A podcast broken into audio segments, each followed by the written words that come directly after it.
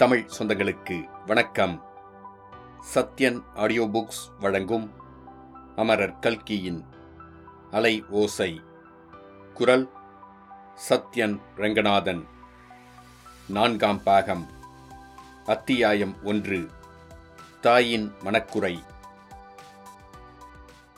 ராஜம்பேட்டை கிராமத்தை நாம் பார்த்து ஏறக்குறைய ஒரு வியாழ வட்டம் ஆகிறது. கணக்காக சொல்லப்போனால் பதினோரு வருஷமும் பத்து மாதமும் ஆகின்றன. பழைய தபால் சாவடி கட்டிடமும் ஏறக்குறைய முன்னால் பார்த்த மாதிரியே காணப்படுகிறது. ஆனால் அக்கட்டிடத்தின் வெளிச்சுவரிலும் தூண்களிலும் சில சினிமா விளம்பரங்கள் ஒட்டப்பட்டிருப்பதை காண்கிறோம்.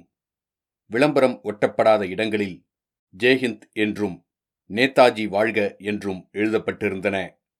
தபால் சாவடிக்கெதிரே சாலையில் கப்பும் கிளையுமாக படர்ந்திருந்த பெரிய ஆலமரத்தை காணவில்லை. இதனால் அந்த சாலையின் அழகு குன்றி வெறிச்சென்றிருந்தது மிட்டாய்க்கடை இருந்த இடத்தில் இப்போது ரேஷன் கடை இருந்தது. கடைக்காரர் மனது வைத்து எப்போது அரிசிப்படி போடுவார்? என்று எதிர்பார்த்து கொண்டு நாலைந்து ஸ்திரீகள் கையில் கூடையுடன் நின்றார்கள். தபால் சாவடிக்குள்ளே ஜனநடமாட்டம் காணப்பட்டது. ஆனால் நமக்கு தெரிந்தவர்கள் யாரும் அங்கில்லை. போஸ்ட் மாஸ்டர் போஸ்ட்மேன் ரன்னர் எல்லோரும் நமக்கு புதியவர்கள். வரப்போகும் தபால் ஸ்ட்ரைக்கை பற்றி அவர்கள் பேசிக்கொண்டிருந்தார்கள் இந்த தெரியாத மனிதர்களை விட்டுவிட்டு நமக்கு தெரிந்த மனிதர்கள் இன்னும் வசிக்கும். ராஜம்பேட்டை அக்ரஹாரத்துக்கு போவோம். அக்ரஹாரத்தின் தோற்றத்தில் சில மாறுதல்கள் காணப்பட்டன. முன்னே நாம் பார்த்ததற்கு இப்போது இன்னும் சில வீடுகள் பாழடைந்து போயிருந்தன. கிட்டாவையரின் வீட்டு வாசலில் பந்தல் இல்லை. வீட்டின் முகப்புக்களை குன்றி போயிருந்தது. ஆனால் சீமாச்சுவையரின் வீடு இப்போது முன்னைவிட ஜோராக இருந்தது. சீமாச்சுவையர் சரியான சமயத்தில் தேவப்பட்டினத்துக்கு போய் ஜவுளிக்கடை வைத்தார். திருமகளின் கடாச்சம் அவருக்கு அமோகமாக பெருகியது. பழைய வீட்டை திருத்தி நன்றாக கட்டியிருந்தார். கிட்டாவையருக்கு சமீப காலத்தில் சில கஷ்டங்கள் ஏற்பட்டிருந்தன. குடிப்படைகளுக்கும் மிராசுதாரர்களுக்கும் குடியிருக்கும் மனைக்கட்டும் விஷயமாக நெடுங்காலமாய் சச்சரவு நடந்து கொண்டிருந்தது. சென்ற வருஷத்தில் கோர்ட்டில் மிராசுதாரர்களுக்கு சாதகமாக தீர்ந்தது. இந்த வழக்கில் முன்னால் நின்று நடத்தும் பொறுப்பு கிட்டாவையரின் தலையில் சுமந்திருந்தது. இதனால் பணவிரயம் அதிகமானதோடு குடிப்படைகளின் விரோதத்தை சம்பாதித்துக் கொண்டிருந்தார். யாரும் எதிர்பாராத விபத்து ஒன்று கிட்டாவையருக்கு சென்ற வருஷம் நேரிட்டது. சுற்றுப்புறங்களில் திருட்டுகளும் கொள்ளைகளும் அடிக்கடி ஏற்பட்டு கொண்டிருந்தன. திருட்டு குற்றத்திற்காக கைது செய்யப்பட்ட ஒரு கூட்டத்தினர் பட்டாமணியம் கிட்டாவையரை சம்பந்தப்படுத்தி வாக்குமூலம் எழுதி வைத்தார்கள்.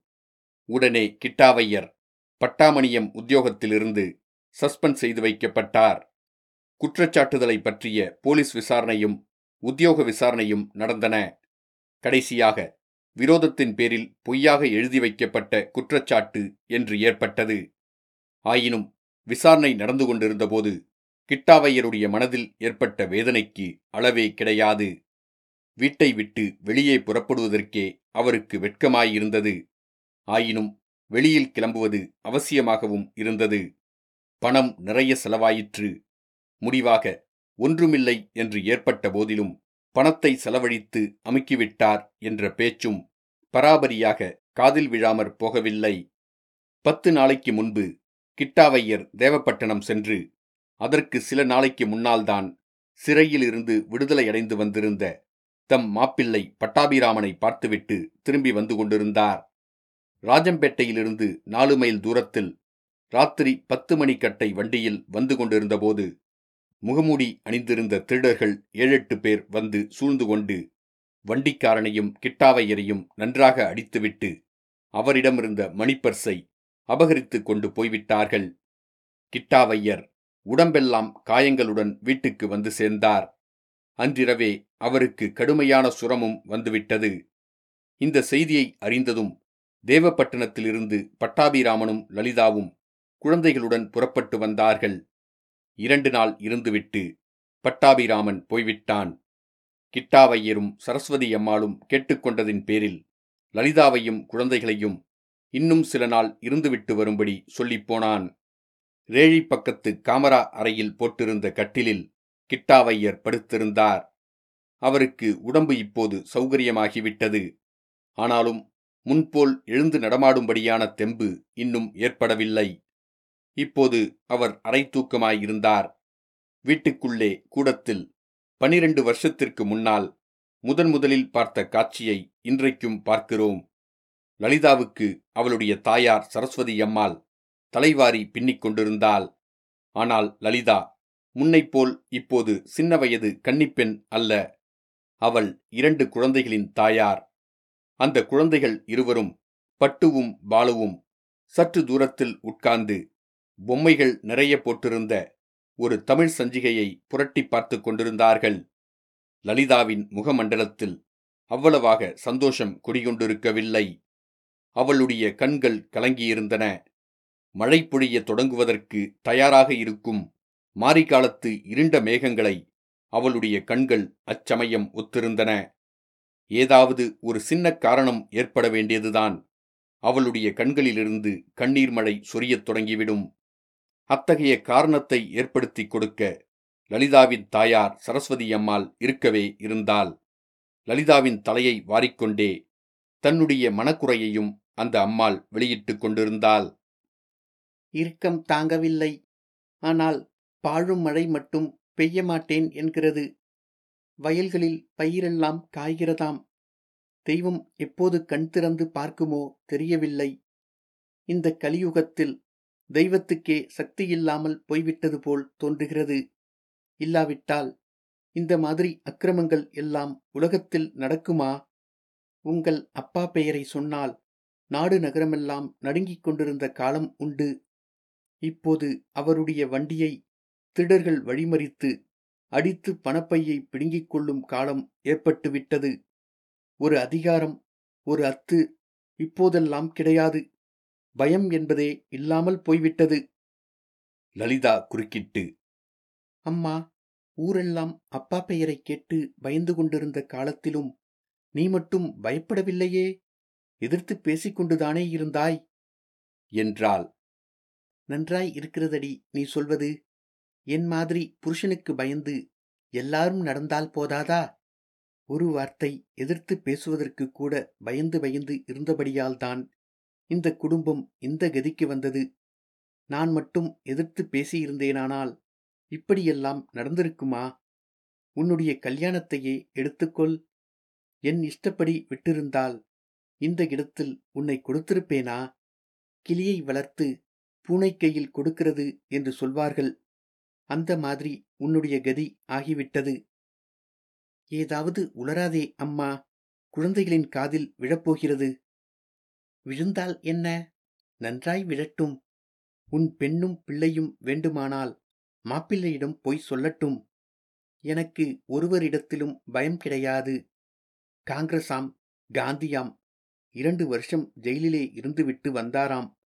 எதற்கு ஜெயிலுக்கு போக வேண்டும்? திருடினாரா? கொள்ளையடித்தாரா? மாப்பிள்ளைக்கு போட்டியாக இந்த பிராமணரும் ஜெயிலுக்கு போய்விடுவாரோ என்று எனக்கு பயமாயிருந்தது. ஏதோ நான் செய்த பூஜா பலத்தினால் அது ஒரு அவமானம் இல்லாமற் போயிற்று. உன் அகத்துக்காரர் இரண்டு வருஷம் ஜெயிலில் இருந்துவிட்டுத்தான் வந்தாரே. என்ன பலனை கண்டார்? சில பேர் காங்கிரஸிலே சேர்ந்து ஜெயிலுக்கு போய் வந்துவிட்டு மெம்பர் கிம்பர் என்று ஆகி சம்பாதித்து வருகிறார்களே. அப்படியாவது ஏதாவது உண்டா? அதுவும் கிடையாது. அம்மா அவர் மற்றவர்களைப் போல் சட்டசபை மெம்பர் ஆவதற்காகவோ வேறு உத்தியோக பதவிக்காகவோ ஜெயிலுக்கு போகவில்லை. சுயராஜ்யத்துக்காக போனார். சரி அப்படியாவது சுயராஜ்யம் வந்ததா? சொல்லேன் பார்ப்போம். யுத்தத்திலே ஹிட்லர் ஜெயித்துவிடப் போகிறான். இங்கிலீஷ்காரன் வாயிலே மண்ணை வாரி போட்டுக்கொண்டு போய்விடப் போகிறான் என்று எல்லோருமாக சேர்ந்து சொன்னீர்கள். உன் அண்ணா சூர்யா இருக்கிறானே? அந்த சமத்து பிள்ளை உன் அப்பாவை பட்டாமணியம் வேலையை விட்டுவிட வேண்டும் என்று சொன்னான். கடைசியில் என்ன ஆயிற்று சுயராஜ்யத்தையும் காணோம் கியராஜ்யத்தையும் காணோம். அதுதான் போனார் போகிறது என்றால் இப்போதாவது மாப்பிள்ளை கோர்ட்டுக்கு போய் நாலு பணம் சம்பாதிக்கலாம் அல்லவா? வக்கீலுக்கு வேலைக்கு படித்துவிட்டு வீட்டிலே கையை கட்டிக்கொண்டு உட்கார்ந்து கொண்டிருந்தால் என்ன பிரயோஜனம்? இல்லை என்றால் ஏதாவது உத்தியோகமாவது தேடிக்கொள்ள வேண்டும். சும்மா இருந்தால் எப்படி ஜீவனம் நடக்கும்? நீயோ சம்சாரியாகிவிட்டாய். இங்கேயாவது முன்னைப்போல் கொட்டி கிடக்கிறதா? பணத்தினால் காசினால் அதிகம் செய்ய முடிகிறதா? அப்படி செய்தால்தான் என்ன? உனக்கு வைத்துக்கொண்டு வாழத் தெரியவில்லை. அவர்தான் சொன்னார் என்று ஒரு தங்க ஒட்டியானத்தை விற்றுவிட்டேன் என்று சொல்கிறாயே. உன்னுடைய சமத்தை என்னவென்று சொல்வது? கட்டிய பொண்டாட்டிக்கு ஒரு புருஷன் புதிதாக நகை பண்ணி போடாவிட்டாலும் ஏற்கனவே பண்ணிய நகையை விற்பானோ? இது என்னடி வெட்கக்கேடு? அம்மா இப்படியெல்லாம் நீ அவரைப் பற்றி குறை சொல்வதாயிருந்தால் இரண்டு நாளைக்குப் பிறகு போகிறவள் இன்றைக்கே புறப்பட்டு விடுகிறேன். என்றாள் லலிதா. போப்போ போ இந்த நிமிஷமே புறப்படு. என் தலையெழுத்து அப்படி. நான் யாருக்கு என்னமாய் உழைத்தாலும் என் பேரில் யாருக்கும் ஈவிரக்கம் கிடையாது. தான் பெற்ற பிள்ளையும் பெண்ணும் தனக்கே சத்ரு என்றால் அது தலையெழுத்துதானே? பத்து மாதம் நான் உன்னை வயிற்றில் சுமந்து பெற்றெடுக்கவில்லையா? பெற்ற தாயாருக்கு ஒரு வார்த்தை சொல்வதற்கு பாத்தியதை கிடையாதா? என்னை நீ எவ்வளவு வேணுமானாலும் சொல் அம்மா பொறுத்து கொள்கிறேன். ஆனால் அவரைப் பற்றி ஒன்றும் சொல்லாதே. நீதானே அவரை தேடி என்னை அவருக்கு கல்யாணம் செய்து கொடுத்தாய்? இப்போது குறை சொல்வதில் என்ன பிரயோஜனம்? என்று கேட்டாள் லலிதா. நான் ஒன்றும் இந்த மாப்பிளையை தேடி பார்த்து பிடித்து கொண்டு வரவில்லை. உன் அண்ணா சூர்யா சொன்னான் என்று உன் அப்பா ஏற்பாடு செய்துவிட்டார் ஆயிரம் ரூபாய் சம்பளக்காரனை நான் உனக்காக வரன் பார்த்திருந்தேன். கொடுத்து வைக்கவில்லை.